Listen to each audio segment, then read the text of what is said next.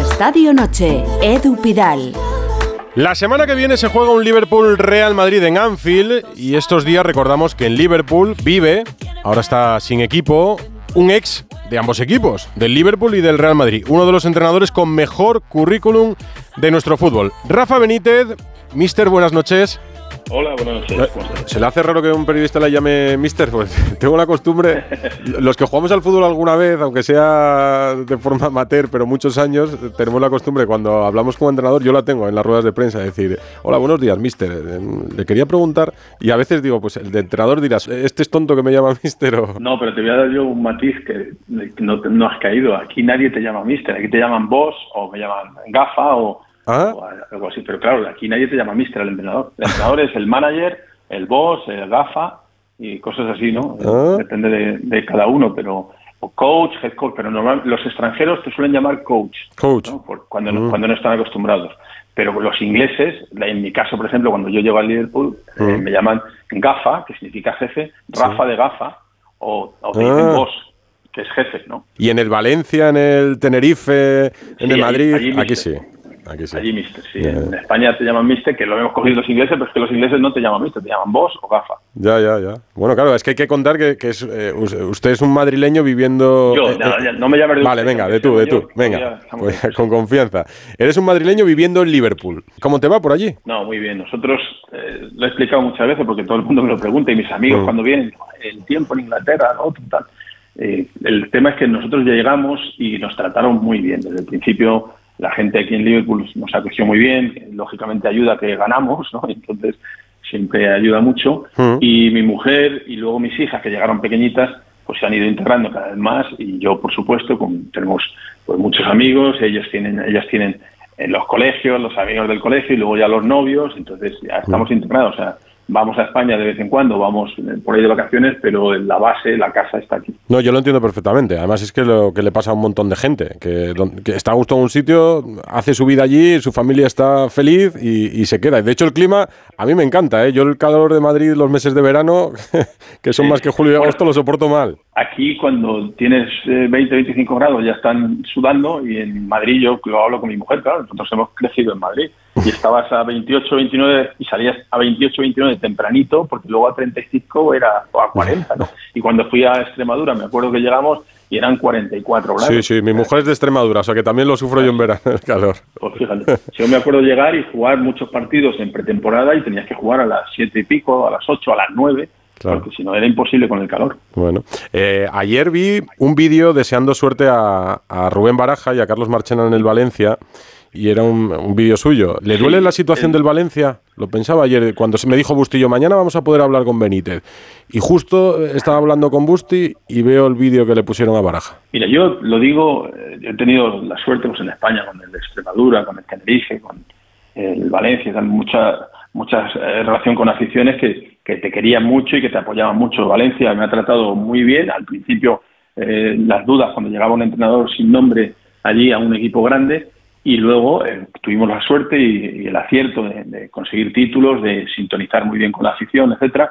Y creo que la ciudad, la afición, el club es, tiene que estar arriba en- entre los equipos de arriba que disputen por estar en Champions o, Mm. o ganar títulos. Entonces, eh, ver que va bajando por eh, poco a poco eh, cada año, pues es una pena y, y a mí me da mucha pena y me alegro ahora que Pipo y Marchena estén ahí, a ver si ellos que conocen bien el club y tal tienen un poquito de, de suerte y acierto y lo sacan de ahí, que yo creo que lo van a hacer porque es que es un, un club que es una pena que esté ahí cuando deberían estar muchísimo más arriba. ¿no? Ya, Bueno, es un, es un club, es un gran club que ha vivido con muchos problemas durante muchos años. Lo que pasa es que, claro, a- hablar contigo con Baraja nos remonta a aquellos primeros años de los 2000 que, que hicisteis cosas extraordinarias, que fue ganar dos ligas, 2002, ¿no? 2002 y ligas. 2004. Y la UEFA. Y la UEFA en 2004, claro, doblete aquella Claro. temporada.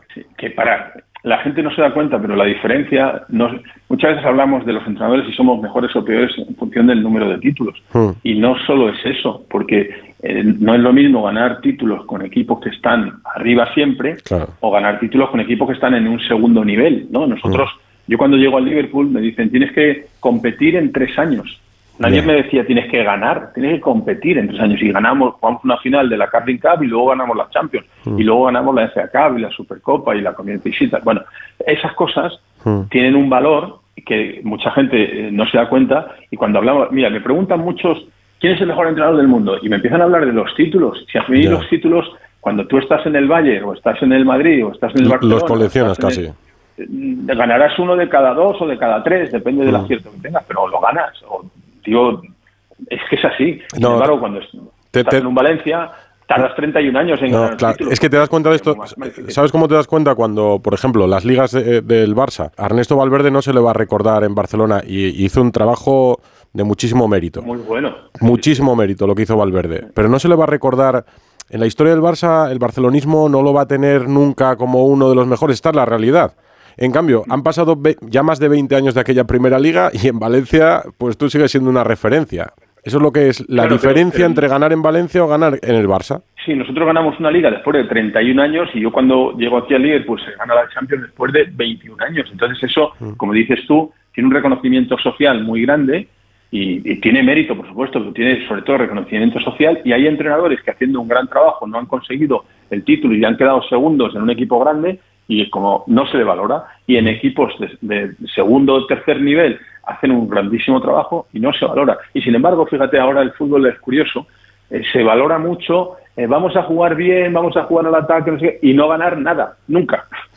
Estamos, estamos valorando entrenadores, yo lo vivo eh, con mi edad ahora y, desde la perspectiva, no, queremos entrenadores jóvenes que jueguen un fútbol moderno, ofensivo. Es que no ganan nunca, sí que es un 5% un 5%, porque yo soy, yo he sido entrenador joven que ha llegado tal, y hay un 5% que llegan jóvenes y ganan. Los demás necesitan 5 o 10 años de experiencia para ser mejores, como te pasa a ti en la radio o como te pasa a un cirujano. Tú cuando, eh, si tienes un problema de corazón, que no lo tengas, ojalá, hmm. eh, dice, no, es que ha venido un cirujano nuevo de la universidad que es muy bueno, que no sé qué, o este que tiene 100 operaciones y tiene un 98% de éxito. No, yo con el de las 100.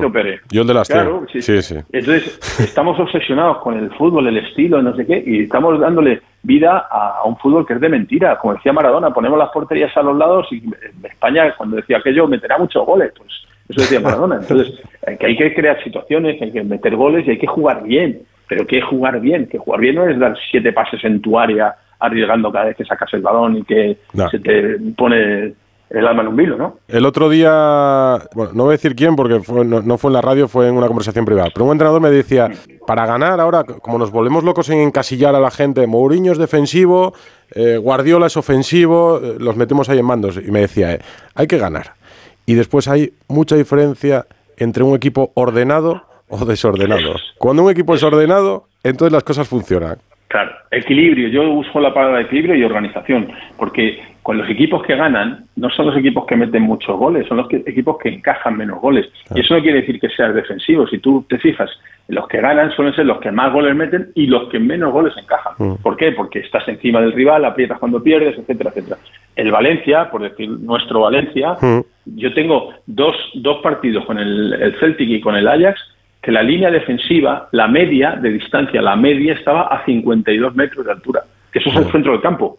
O sea, entonces tú cuando tu equipo es superior y tiene organización y tiene los conceptos claros, pues puedes hacer muchas cosas. Cuando no, tienes que defenderte como puedas eh, y organizarte atrás y a ver si sales al contraataque. Entonces, el fútbol de vamos a pasar y vamos a tocar y tenemos el 80%. Mira, el Barcelona jugó una vez con el Celtic, 80% de posesión y perdieron 2-0. Sí.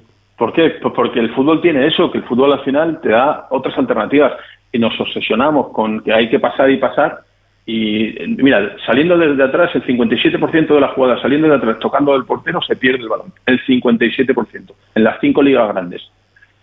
Se meten un 1% de goles saliendo de atrás. No, pero es que hay que jugar desde atrás. No, hay que jugar bien desde atrás. No, siempre desde atrás. Es distinto. No, lo tiene estudiado, ¿eh? en aquel Valencia, hombre, si estuviera aquí Esteve o Cayetano Ross, me lo recordaría mejor. Pero yo recuerdo que en aquel Valencia, hablando de memoria, casi me cogía mi etapa en la universidad, entonces veía mucho fútbol. Era una etapa en la que yo me ponía mucho delante de la tele.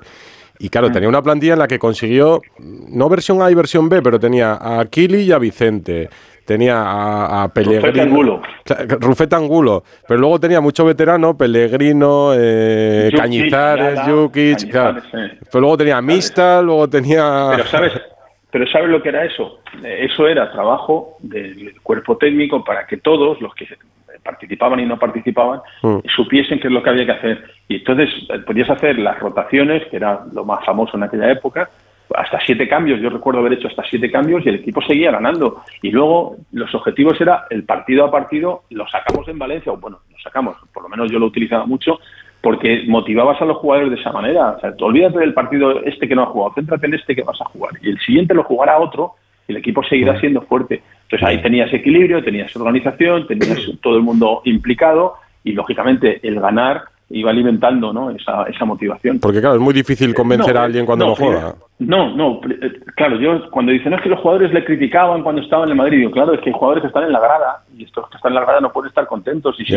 van a hablar con la prensa, que son amigos, pues eh, generas una situación, un caldo de cultivo negativo, pero el jugador, lo primero tienes que intentar explicar las cosas bien, tienes que ser honesto con él y explicarle las cosas.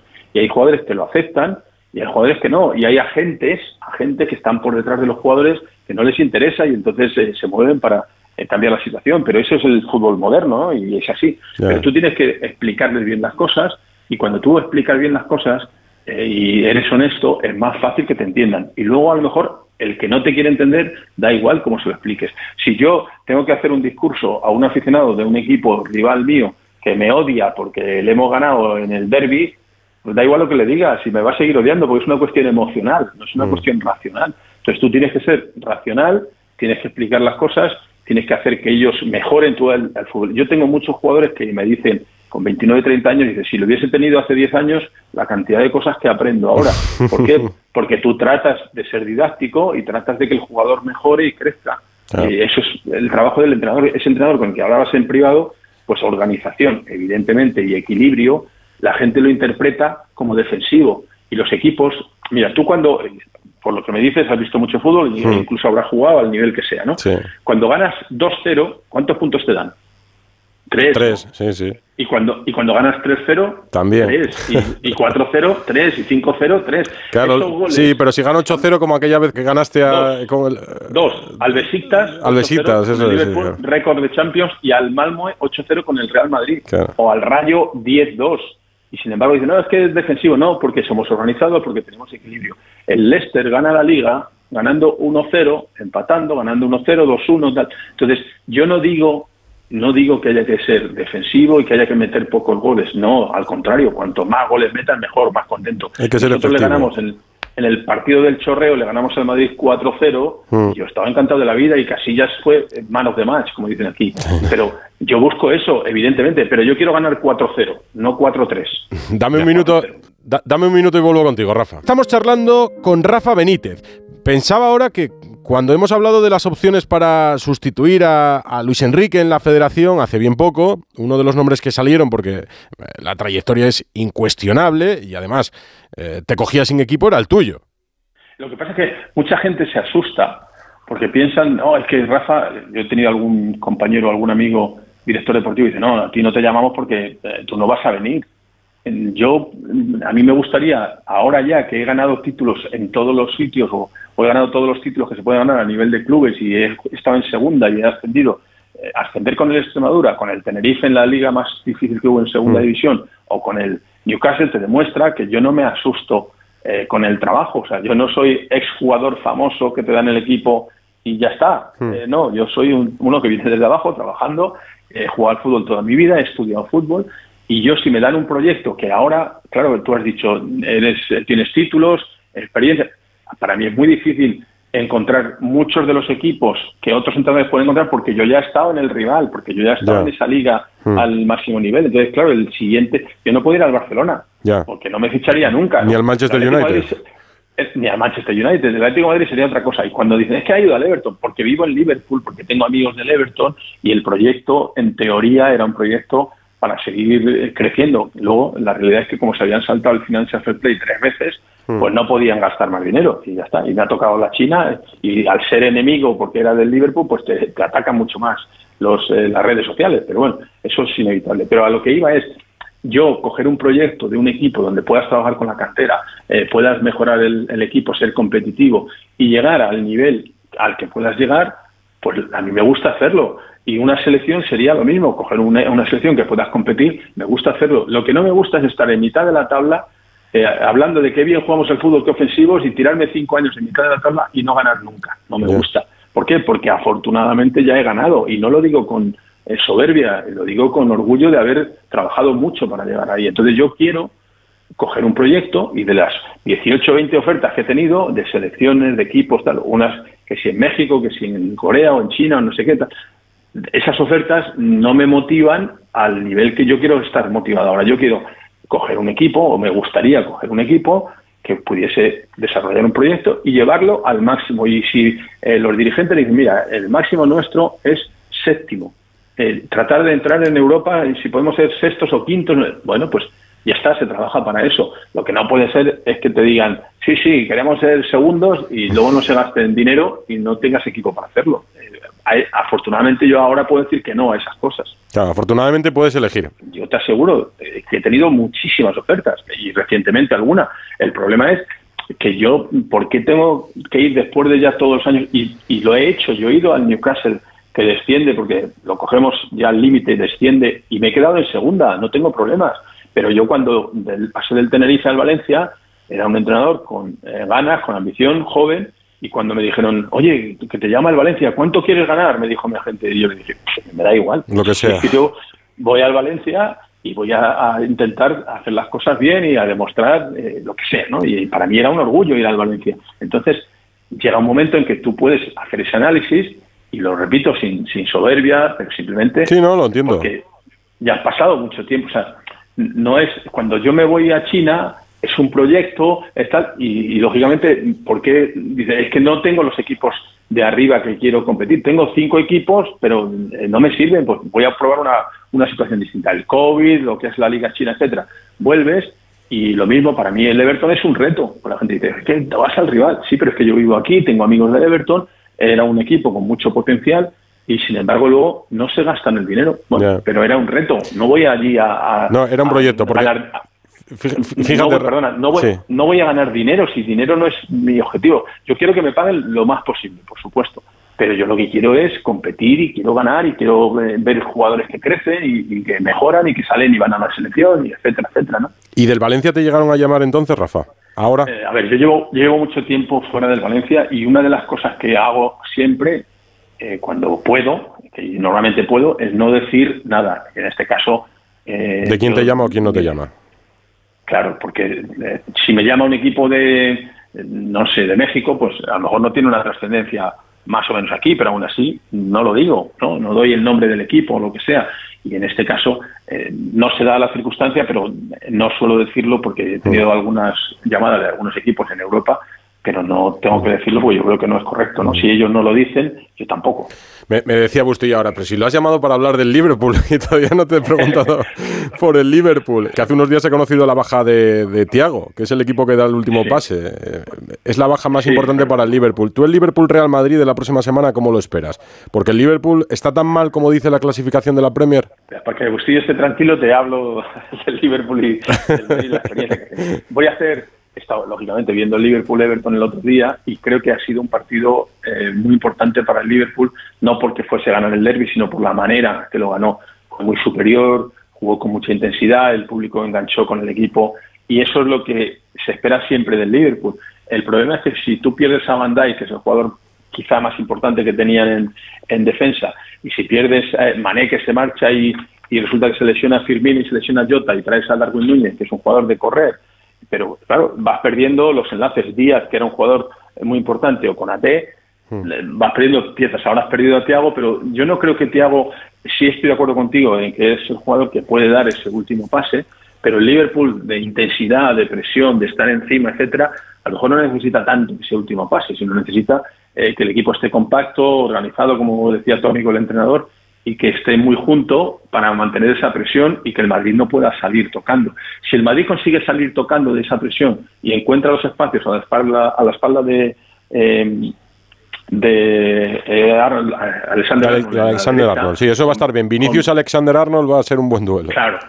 si encuentra la espalda y le van a hacer daño, pero me imagino que Klopp está ya pensando a ver cómo lo, arreglamos y Ancelotti diciendo a ver cómo les creamos problemas ahí.